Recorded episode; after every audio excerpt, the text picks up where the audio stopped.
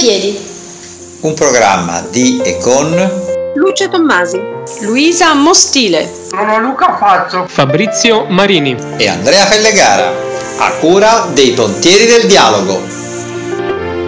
Un caldissimo benvenuto cari amiche ascoltatrici, amici ascoltatori, sempre dai mille piedi in onda su Radio Francigena. Questa puntata di oggi parliamo di un libro molto particolare, ma vorrei dire anche, e in genere non si fa mai, anche di una casa editrice molto particolare, poi vedremo più avanti. Il libro si chiama La Neghè, l'isola del Mar Tenebroso, le edizioni sono Töpfer, e siamo con l'autore Beppe Mecconi. Ciao Buonasera. Beppe. Ciao, Andrea, ciao Luisa, ciao Luce. Ecco, ciao. Allora, intanto Beppe Mecconi è un pittore, uno scrittore, un regista teatrale, un disegnatore di, di fumetti, soprattutto di libri per bambini che sono stati poi eh, tradotti in tantissime lingue, in tantissimi paesi. Però in realtà questo libro, che ha questa veste grafica molto curata e particolare, appunto di Töpfer, non è un libro per, per bambini, anche se molte delle illustrazioni sicuramente piaceranno ai bambini. Perché, come poi tanto spesso accade ai libri per bambini, i libri per bambini sono per adulti, insomma, basterebbe pensare a Pinocchio, che per antonomasia è il libro per bimbi, in realtà non è solo per bambini. Allora, parliamo di quest'isola fantastica, partorita da, dalla mente del nostro Beppe. Intanto, già dal titolo, insomma, quando uno legge la Neghè, il Neghè, nella maggior parte dei dialetti settentrionali vuol dire che non c'è. Eh, nel, nel mio dialetto della Liguria di, di, Levante si mette sempre il pronome, quindi là sta per lei in teoria. La Neghè, lei non c'è, non esiste. Ma raccontaci come ti è venuta in mente, come un po' è nata questa idea. Mm. Guarda, guarda, sono nati, come dicevi tu, prima facendo riferimento alla qualità dei disegni, i disegni che piaceranno, spero, eh, anche ai bambini, è proprio nata da, prima dei disegni, perché il progetto è nato vent'anni fa. Eh, io all'epoca scrivevo e illustravo soprattutto fiabe per bambini, dei quali hai già accennato. Io ogni, ogni, tanto faccio blocchi dalla mia vita diversi, in quel periodo scrivevo e illustravo fiabe, libri per bambini e il mio bimbo era piccolo e ci divertivamo a inventare degli animali, entrambi eravamo appassionati, siamo tuttora di documentari di natura e quant'altro. E allora inventavamo animali che io poi disegnavo e insieme mettevamo le, le, le loro fantastiche caratteristiche. A un certo punto sono diventati tanti, erano solo dei bozzetti che ho ancora, tra l'altro. E erano un bel numero. Adesso però bisognava trovare come, come ambientarli da qualche parte. E allora lì tutto intorno ho, ho, ho, inventato un'isola dove avrebbero potuto vivere, un'isola poi scomparsa per qualche modo, allora dovevo inventare perché era scomparsa, ma dovevo inventare anche fantasticare su chi l'aveva scoperta, come c'era arrivato, come i disegni erano tornati a noi e quindi ho costruito tutto un universo intorno a questi disegni e, e a quest'isola. Se, se avete avuto modo di leggere poi il breve racconto che accompagna, c'è tutta una spiegazione di, di, un, di, un, universo mondo che poi si potrebbe evolvere con la flora, la fauna, la mitologia e quant'altro sui, su, su, sui Laneghen che sono gli abitanti di quest'isola scomparsa. Quindi i bambini sono stati degli ispiratori, io ho un'esperienza di nipotini acquisiti e devo dire che da loro nascono delle storie fantastiche, insomma, anche graficamente, perché pensano alla scrittura e contemporaneamente anche la rappresentano, cosa che a me ha stupito molto. No, no, è proprio così, è proprio così.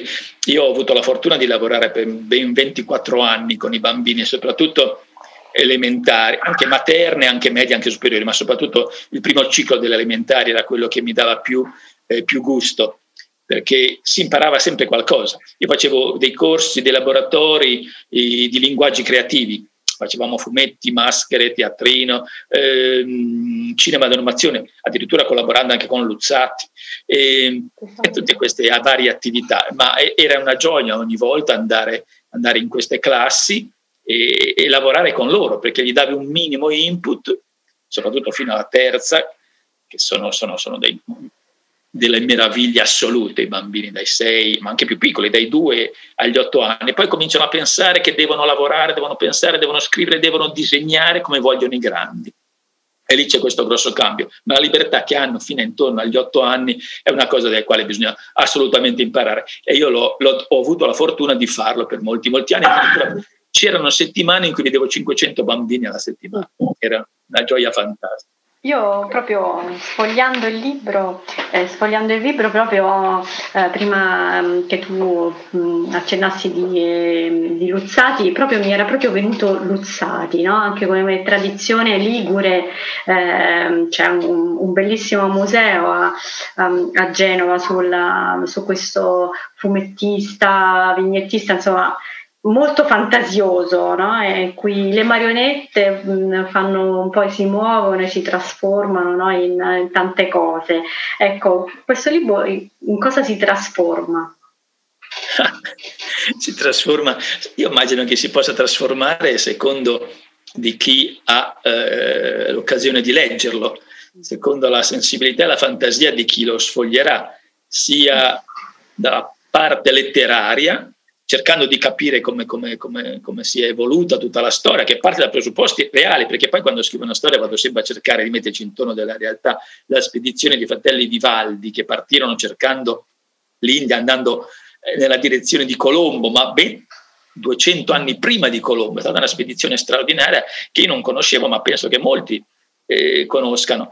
È stata definita tra l'altro da grandi scrittori di mare, grandi, eh, forse la più grande avventura che sia mai stata fatta, perché andavano buscando appunto il, il, Levante andando verso il ponente, era una cosa straordinaria. E a bordo di, questa, di, questi, di queste navi c'è il mio autore, che infatti io sulla copertina, se avete visto, non metto il mio nome, metto l'autore del Fantomatico, eh, disegnatore cartografo, che per della fortuna, per una grande fortuna e un fortunale, arrivò su quell'isola e cominciò a documentarle raccogliendo le casse. E, um, si può evolvere in tanti modi, come dicevo, sia dal punto di vista storico che dal punto di vista fantastico, anche sociologico, perché alcuni ci hanno visto anche, anzi sicuramente ci sono delle scelte, quando si scrive poi si mette sempre quello che si vorrebbe o quello che si è, è un punto di vista e allora si potrebbe immaginare anche questa, questa utopica isola dove si, dove si viveva in assoluta armonia. Oppure si può andare a fantasticare sugli animali e spero che genitori o bambini o genitori e bambini insieme, che sarebbe ancora più bello, se ne inventino altri. Dicevo qualche animale fantastico, lo vediamo anche alle tue spalle. Ecco, però in quest'isola vige sì, il matriarcato, forse è una, è una, delle cose che, che desideri. Alla Ghenè sono le donne ad avere le maggiori responsabilità, leggiamo sia quelle di conservare e anche quella di dirimere insomma, le controversie. Quindi eh, pensi ad una società femminile governata dalle donne per una vita migliore? Sì, decisamente sì, l'ho sempre pensato. Io credo che se governassero le donne, se avessero loro il potere, le cose andrebbero molto ma molto meglio. Eh, non è un caso che la civiltà dell'oro mediterranea eh, fosse proprio basata nel momento in cui le donne avevano ancora il potere religioso, che poi gli uomini gli tolsero, quindi poi quello politico e poi quello economico e quant'altro, ma finché e in tanti, non in tante purtroppo, in alcune regioni del mondo si vive ancora in questo stato di eh, civiltà matriarcale, le cose credo che vadano decisamente meglio.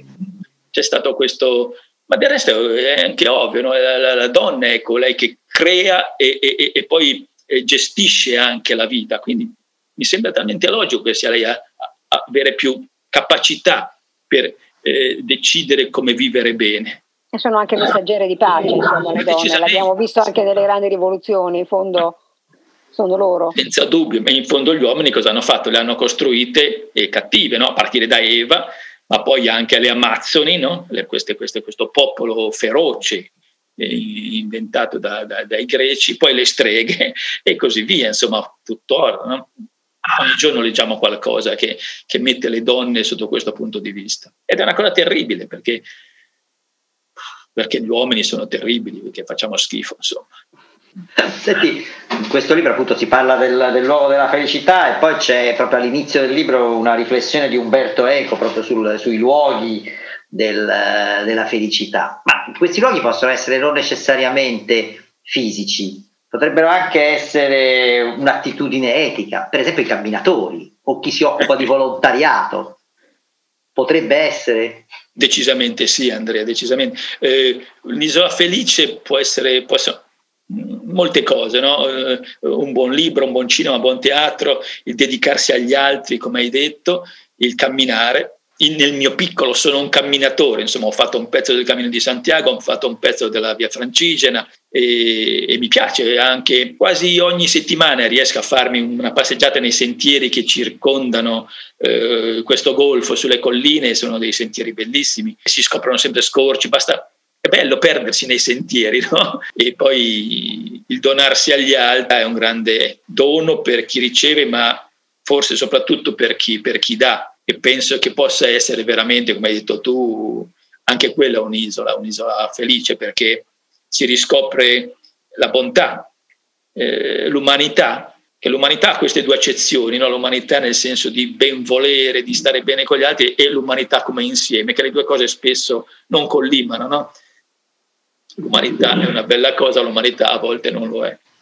Io sono rimasta molto colpita da, queste, da questi disegni. Io sono una persona molto visiva, quindi devo dire ehm, affascinata che mi ricordano un po' anche le carte, le carte magiche da cartomante, no? Certo. E, esatto, ma aprendolo a caso questo libro, ma cosa, che carte uscirebbe secondo te? Bello, sarebbe da... Eh, sì, sì, svolta la apri a casa e che pagina vedi? Adesso mi è capitato eh, secondo... li, li pampavo, non so se, se riuscite a vedere. Ah, sì, ah, sì, sì, sì, sì. tipo l'istrice, eh, cos'è? Una... Sì, esatto, è, un, è, una specie di istrice, soltanto che poi nel periodo degli amori apre gli aculi e rivela una, una, una, una fantasmagoria di, di colori e cosa ci dice secondo te questa carta? Eh, beh, sì, che anche forse il più, il più cupo, il più triste delle, degli uomini, delle persone, forse ha dentro di sé la capacità di... Eh, ma che bella sta cosa che abbiamo fatto, sembra, sembra architettata, è, è magnifica. Anche, il più, anche, l'uomo, anche, l'uomo, più greto può rivelare delle, delle, delle, delle risorse inaspettate, no?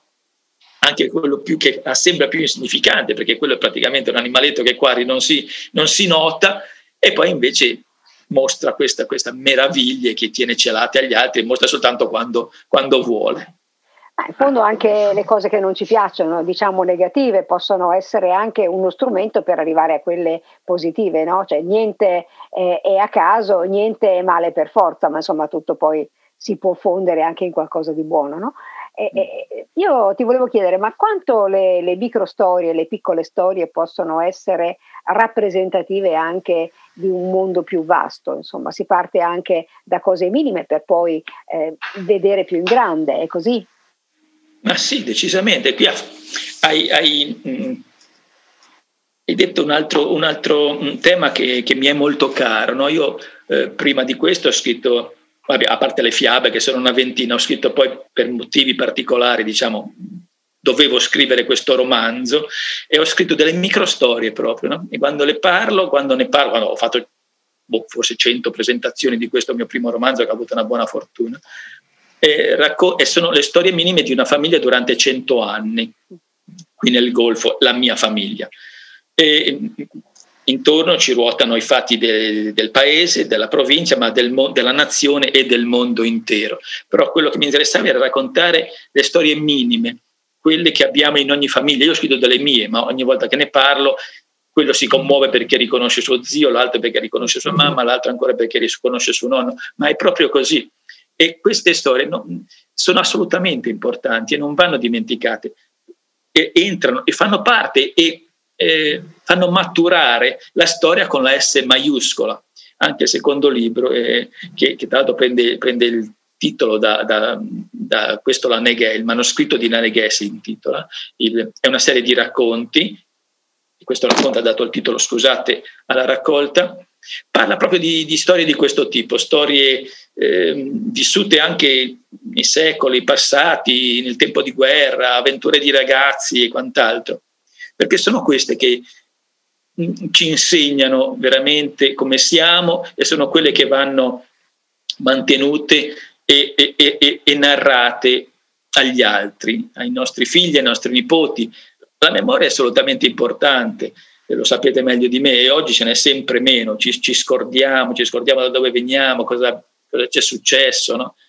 Eh, Primo Levi disse no, se, se, ci scordiamo cosa è capitato ci toccherà ripeterlo, insomma, tanto per fare un esempio mm. vicino alla data eh, di questi giorni.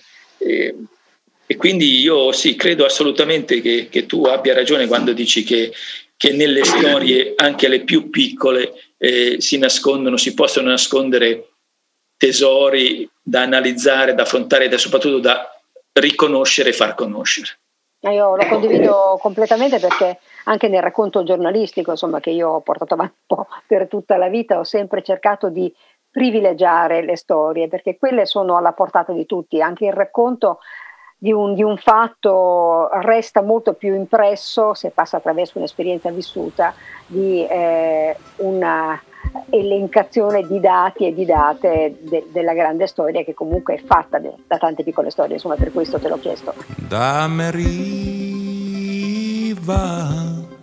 solo te mandi lo cielo, da riva. Mm.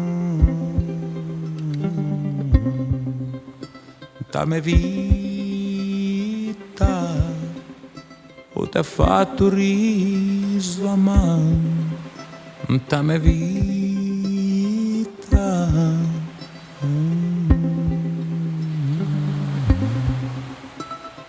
Ti ma perdoniamo,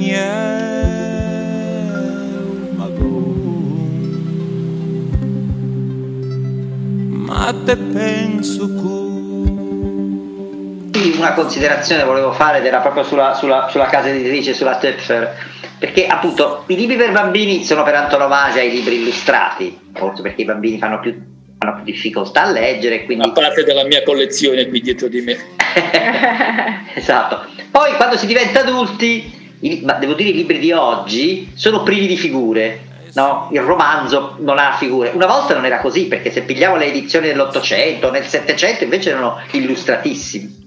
Allora, io un tema che vorrei sollevare all'attenzione dei nostri ascoltatori è questo, prima di tutto appunto una casa editrice che riscopre e ripropone il gusto dell'immagine in un racconto, in un romanzo.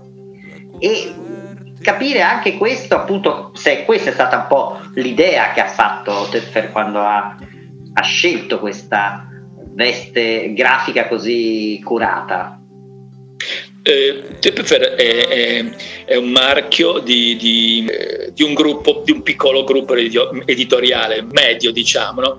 della Oltre Edizioni, dentro la quale c'è anche Gammaro e c'è anche Topfer. Topfer ha poco più di un anno di vita. Quando l'editore col quale collaboravo eh, mi disse che aveva pensato ad un a, a, ad un marchio dedicato proprio a libri illustrati. E allora abbiamo, fatto, abbiamo discusso, abbiamo ragionato insieme di, fare, di, fare, tre tipologie.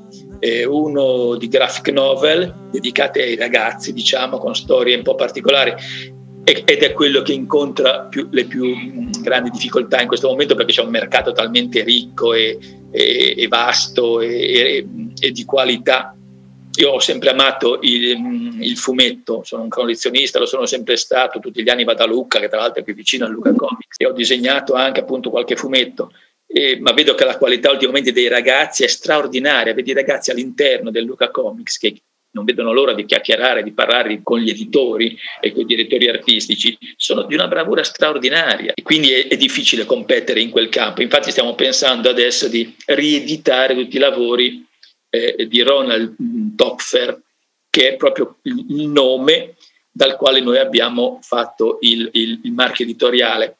Questo era uno svizzero vissuto nell'Ottocento, lui era un precettore raccontava ai suoi, ai suoi allievi ehm, attraverso, attraverso, il fumetto. E, ehm, e poi mh, c'è la serie dedicata ai bambini, si chiama Piccoli Topfer, facciamo fiabe, e, buone, direi quello sta andando, è una cosa che sta andando, che funziona. E poi c'è, c'è il, il proto, prototipia, l'abbiamo chiamato, quello in cui è uscito anche questo, questo mio Laneghe, Isola del Mar Tenebroso, dove abbiamo già pubblicato otto titoli, tutti originali, tutti particolari, tutti molto curati graficamente. E è stato un rischio che ha voluto correre Paolo Paganetto, che è l'editore che saluto nel caso vedrà mai questa intervista, ma gliela manderò, quindi la vedrà di sicuro. che è, un, che è un visionario, è un pazzo, è uno che fa mille cose anche lui e quindi ha voluto credere in questa, in questa iniziativa e io credo che lo stia ripagando, no, no, non farà certo mai milioni con queste, con però la soddisfazione e di fare, di fare, uscire prodotti di qualità e non andarci in perdita è già tanto. Insomma. Questo cartografo che si chiama l'angelo del, angelo del Golfo di Venere, già così è, è quasi un'immagine, no? te lo, lo raffiguri immediatamente forse rispetto a in mente come un angioletto, insomma qualcuno che, che ha questa forma.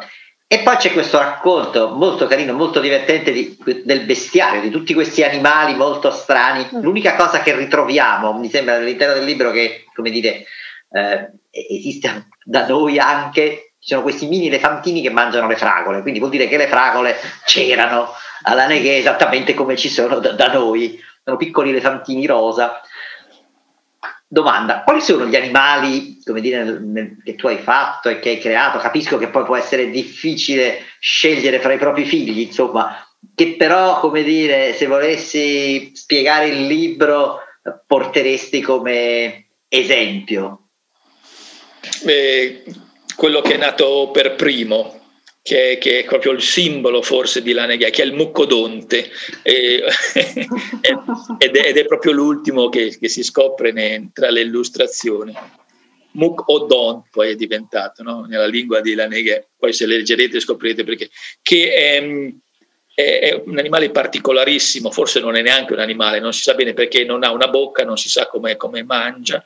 E, e, e, comunque cresce ed è quasi mh, cacciatori non lo, non lo non, lo, non, non, cercano di catturarlo perché è molto raro, è molto pacifico, ma quando per caso eh, ne trovano uno che è caduto eh, in una trappola ed è lì morto in una trappola che invece fanno per catturare gli oimarò, che, che è l'animale più pericoloso di tutta l'isola, un lupo alla decima potenza, e anziché buttarlo via lo mangiano ovviamente ed è ottimo ed è quasi tutta polpa, pochissimi organi interni, quindi probabilmente eh, non avendo neanche una, una, bocca, è nell'ultimo se, se, lo stai cercando lui. Sì, sì, lo sto cercando, no, no, però. Sì, io me lo ricordo, me lo ricordo. Eh, sì, sì, sì, e poi eh, e, e, pochi, non, non, non si, probabilmente si, si, evolve e cresce come fanno gli animali, attingendo l'energia dalla luce ed è in quattro, in, in quattro tipi diversi, no? c'è il gigante che è questo bianco, c'è il peloso, c'è il latiginoso e c'è il dalmata che è piccolissimo invece. Eh, e questo è il sceglieresti quello. Io devo dire quello che mi, ha, mi, è piaciuto di più è quello che non ha nome, che è il, il serpente doppio. Nome illegibile. Sì, nome illegibile, quindi sì, non sì, si sa che nome abbia. Eh no, che sono due serpenti in uno, sostanzialmente come una sorta di gemelli siamesi combinati insieme che ha il problema di dover alimentare tutti e due i serpenti in maniera bilanciata, se no ha problemi di mobilità. Quindi chissà come farà a bilanciare questa... Eh, beh, sì. sì. con l'evoluzione è stato in grado di man- quello che mangia, di dividerlo un po' di qui, un po' di là, un po' di qui, un po' di là, in modo che i due corpi siano sempre allo stesso tempo efficienti. Però in fondo l'idea della condivisione è una cosa che piace molto al camminatore, perché insomma, come si dice, se tu hai un panino lo dividi a metà con il tuo compagno di viaggio, adesso non si può farlo, una volta ci si passava anche la borraccia, adesso certo. purtroppo è un po' più complicato, però... Speriamo di tornare presto a farlo. È la sera giusta per invitare anche il mio gatto a questa intervista, che si inserisce quando non deve esserci. C'è, tanto c'è, c'è, un libro di Beppe che si chiama 80 va la gatta al largo, al largo che ci lascia lo zio Pino, quindi lo potremmo dedicare alla gatta di luce. Sì. c'era un disegnatore bolognese che mm, rappresentava sempre me e il mio gatto, perché una volta lo misi in una eh, in un servizio c'erano quelle bombe che dovevano far esplodere, quindi insomma c'era lo sfollamento. Io chiaramente uscii di casa col gatto e ci feci anche un servizio. E questa cosa colpì molto, per cui insomma alla fine ci rappresentò eh, vestiti uguali con la giacchettina, potrebbe essere una fonte di ispirazione.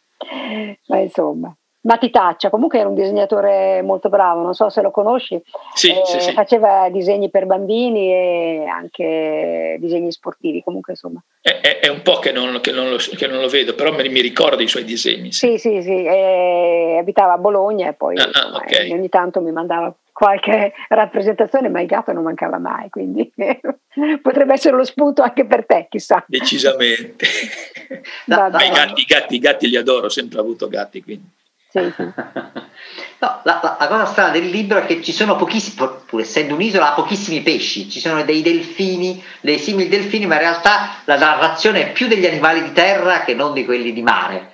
Che sì, in un'isola perché... sembra strano quasi. No, no, no, no, no, Andrea, perché a parte quelli segnalati, significa che Angelo dal Golfo di Venere eh, non documentava i pesci che avrebbe trovato anche nel Mar Ligure o nel Mediterraneo o, o circumnavigando l'Africa, ha disegnato quelli che erano solo lì.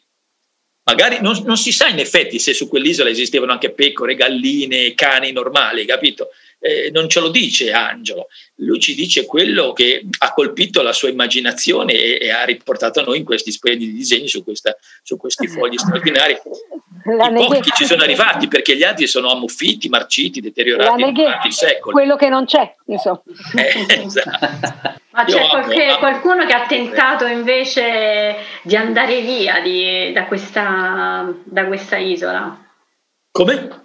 Se, No, dico, qual, qualcuno di questi animali, eh, di questi eh. abitanti, secondo te ha tentato di andare oltre, di, scappare, di scappare oh, dall'isola? Non, eh, non, non, non, lo so ehm, e non lo sapremo mai. E... Ci vorrà la, la, il volume 2. No, no, ma perché, perché eh, è un'isola assolutamente sperduta nell'Oceano Atlantico eh, e sì. adesso non esiste più, ma già all'epoca Vedi, io, io, ho provato a definire più, più, o meno dove poteva essere, proprio sulla dor, dorsale certo. atlantica dove, certo. c'è un sacco di terremoti, quindi è scomparsa per quel motivo.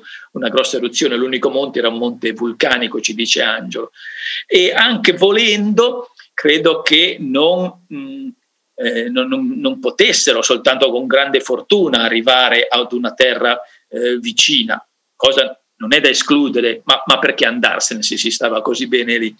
Eh, la domanda può essere al contrario, come sono arrivati lì?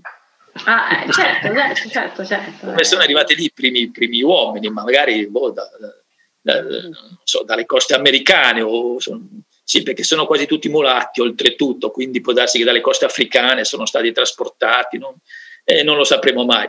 È una sorta di iceberg che si è staccato. Sì, ma sai.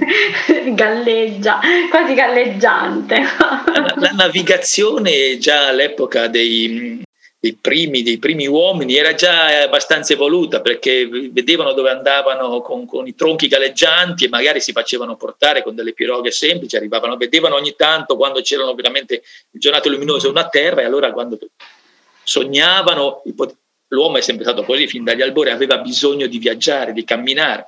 E anche il mare, che il mare è sempre stato e dovrebbe essere tuttora una cosa che unisce, non che separa. E quindi non so, dalle coste della Spagna, dalle coste nordafricane sono capitati lì prima un po'. Ci aspettiamo un'evoluzione di questo, di eh. questo, libro perché ormai siamo curiosi di sapere insomma come... Se c'è un altro pezzo del manoscritto da una... devi cercare meglio in cantina. Prima o poi ci sarà una modernità anche in questa, in questa popolazione, quindi una bella storia da continuare a raccontare, direi, esatto. anche perché il confine tra quello che c'è ci potrebbe essere, quello che non c'è, ci tiene lì, insomma, col piatto sospeso, torniamo bambini, quindi... Nel, assolutamente, sì, assolutamente. Nel, in quello che, che eh, l'omino che trovò questo, questo mh, documento e, e, che mi diede in questa storia iniziale, nel prologo che scrivo, eh, nell'introduzione, eh, ha portato tutti i suoi documenti e dice che nei documenti si parla anche di molte altre cose oltre che della fauna. Quindi chi lo sa, può darsi che riuscendo a decifrare bene quei pochi documenti riusciamo a scoprire qualcos'altro di questa straordinaria isola, di questo fantastico popolo che era capace di vivere in armonia, in pace con la natura. Appuntamento alla Ghene 2. Ormai così era, e per forza, adesso ci aspettiamo per forza il secondo volume. Senti, allora, io, eh, allora è un titolo, è un libro, è, un, è una casa editrice, c'è cioè una veste tipografica particolare che quindi consigliamo ai nostri ascoltatori. La Neghe, l'isola del Mar Tenebroso, così ne approfittano anche per sapere che cos'è il Mar Tenebroso leggendo il libro. L'editore appunto è Teffer, l'autore è Beppe Mecconi. Grazie mille e alla prossima con la Neghe 2.